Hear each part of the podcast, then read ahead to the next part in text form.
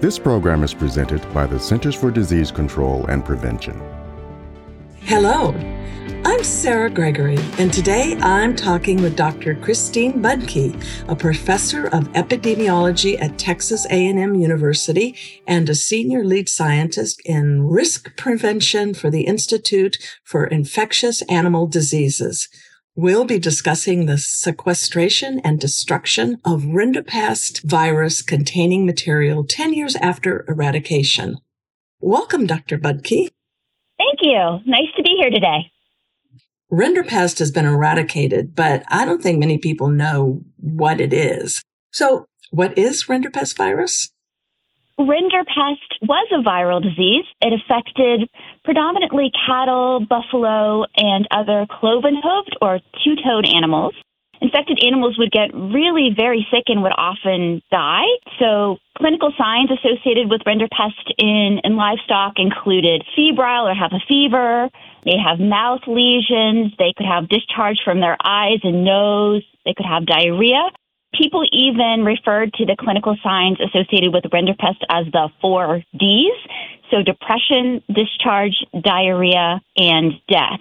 So the virus is shed in many of these secretions, then transmitted directly between animals. So as you can imagine, in the past, rinderpest had a really huge economic impact on affected areas, including regions in Africa, Asia, and, and even Europe.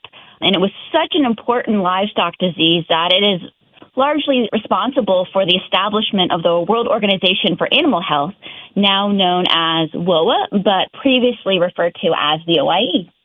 Would you define eradication for us as opposed to elimination? Sure. So when we talk about elimination, we're usually focusing on getting rid of a pathogen or disease from a specific area, zone, or region. When we're talking eradication, we're really referring to completely getting rid of the disease on a global scale to the point where the pathogen, so in this case, a virus, is no longer even maintained in, in wildlife populations. So, no natural transmission or circulation of the virus in either domestic or wildlife animals. What's significant about 2021 in relation to this eradication? 2021 was a significant year because it marked the 10 year anniversary of the eradication of rinderpest. And it was also a good time to evaluate the progress made by the world to sequester or to securely store and eliminate any remaining rinderpest stocks. Rinderpest virus's eradication is unique in that it and smallpox are the only two eradicated infectious diseases. So clearly eradication is not an easy task. How is this accomplished?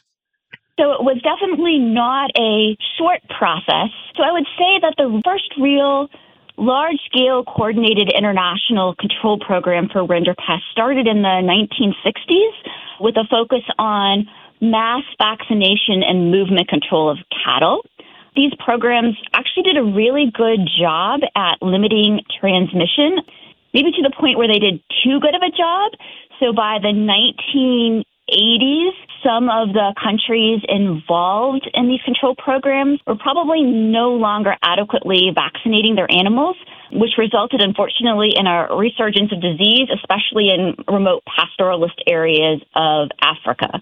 So, as you can imagine, this resurgence or increased number of cases caused some substantial alarm and governments, donors, international organizations decided to again come together to work with veterinarians as well as kind of community based animal health workers to again work towards control of the disease.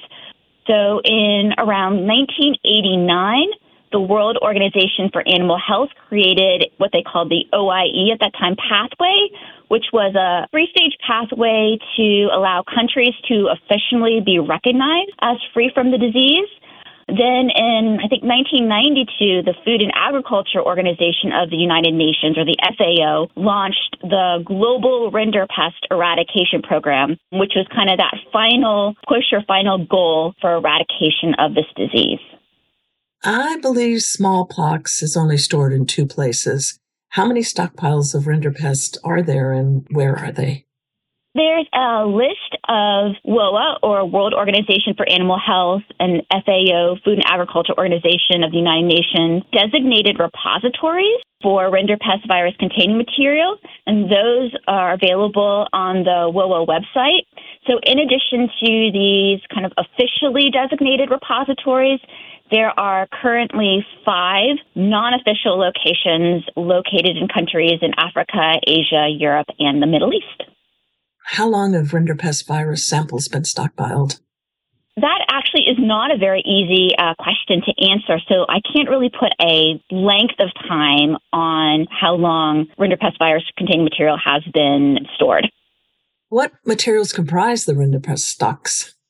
It really kind of depends on the type of facility holding the material. So, for example, some facilities are designated to hold vaccine but the long term goal is to get to the point where only materials for diagnostics, vaccines, and materials for vaccine production are actually kept in facilities. So that was the original reason why any of it was stockpiled in the first place. Most of the materials that are currently held in these facilities were collected during various eradication campaigns as well as used in diagnostics and vaccine production. So, except for the vaccines themselves, these materials were not really intentionally stockpiled. So, stockpiled may be a bit of a misnomer there. Now, what kinds of facilities are these samples stored in? I know CDC's stockpiles or whatever they have, diseases are way, way underground. Do they all have the same level of safety? Materials that are stored in kind of the officially designated rinderpest holding facilities are kept in biosecure facilities that are regularly inspected and subject to mandate. So there are five additional facilities that keep material and they do have varying levels of biosecurity associated with them. Your article is about actually getting rid of the stockpiles now. Why is that important and what are the dangers if they're kept? The goal is to continue to reduce the risk of um, either re-emergence or reintroduction of this virus, especially at a time when awareness about rinderpest is waning or rapidly decreasing because it's no longer transmitting in, in nature. So the greater the number of labs storing viruses, the greater the risk that virus will somehow be reintroduced into animal populations. So while the risk is very low, the more facilities that actually store the virus, the greater the risk. So it's better to have a small number of labs keeping virus under high biosecurity conditions, and that is the ultimate goal. Who's responsible for overseeing the reduction of these stockpiles, and actually, how is it accomplished? The destruction is overseen by the World Organization for Animal Health, or WOAH, and the Food and Agriculture Organization of the United Nations. So they work with existing facilities to safely destroy existing materials. As I mentioned, your studies about getting rid of these stockpiles. Do you want to tell us more in depth what your study's about? Sure. So this project was conducted in partnership with colleagues from the Royal Veterinary College, in addition to partners from the Animal and Plant Health Agency and City University of Hong Kong, and with the support of WOAH and the FAO. So the goal of the study was to evaluate the progress made in securely storing and destroying any remaining stocks of rinderpest virus containing material 10 years post eradication in nature not to be redundant here, but is there something in particular you were looking for? Yeah, so the study basically had two parts to it. So the first was a literature review to make sure that published scientific work on rinderpest virus was only coming out of facilities known to hold rinderpest virus containing material. And the second part was to first review available WOAH documents, as well as conduct interviews with facilities known to hold rinderpest virus containing material so that we could obtain really the most current information about their facilities and holdings. What did you find? The number of known institutes with rinderpest virus containing material is now actually 12, down from 14 when the paper was published just a short time ago. So obviously progress is still being made. But you have to realize that this is a substantial decrease from the 44 laboratories that reported keeping rinderpest virus containing material 10 years ago in 2011. Based on that literature review, we did confirm that all published work was coming out of institutes that were known to hold rinderpest virus containing material. So it was good that there were no surprises there. We also confirmed that there are three official rinderpest holding facilities that are actively contributing to the global rinderpest vaccine reserve. And in terms of biosecurity, we did note that some institutes still do not meet all biosecurity recommendations for holding rinderpest virus containing material. So there is still definitely some work to be done. As part of the study, we also did report on one case where a designated rinderpest holding facility reported a sample of a different virus that was found to be contaminated with rinderpest virus.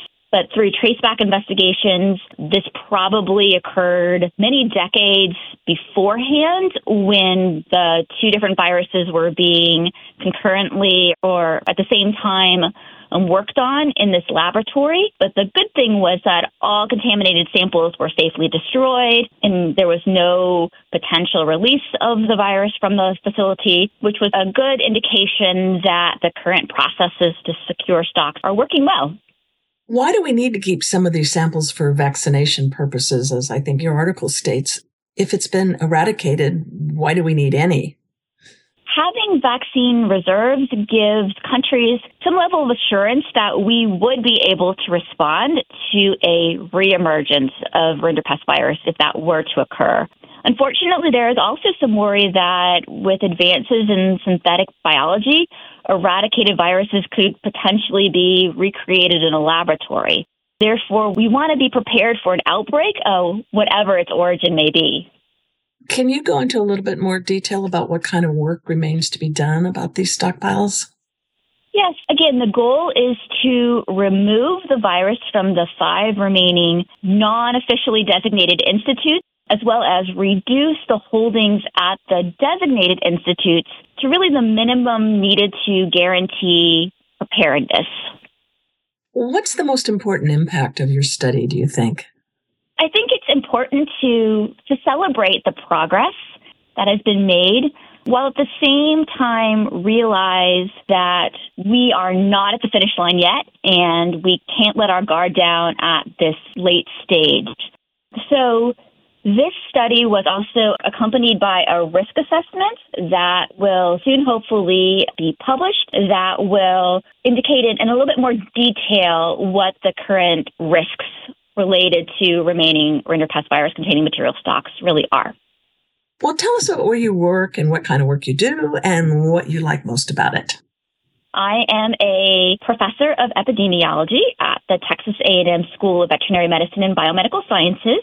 I also devote a proportion of my time to working with the Institute for Infectious Animal Diseases, which is also a world organization for animal health collaborating center in the specialty of biological threat reduction.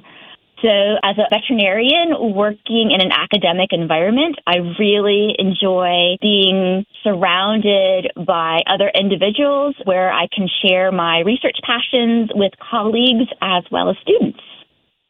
What do you personally think is the most significant public health issue facing the world right now and why? That's a tough one. I don't think that COVID will be the last pandemic that we see. I really think we need to start thinking more in terms of one health, where the human health, animal health, wildlife health, and environment sectors work together to tackle current global health issues and prepare for what is around the corner. Thank you so much for taking the time to talk with me today, Dr. Budke. Well, thank you. I really enjoyed our discussion. And thanks for joining me out there. You can read the September 2022 article, Sequestration and Destruction of Rinderpest Virus Containing Material 10 Years After Eradication online at cdc.gov slash EID. I'm Sarah Gregory for Emerging Infectious Diseases. For the most accurate health information, visit cdc.gov or call 1 800 CDC Info.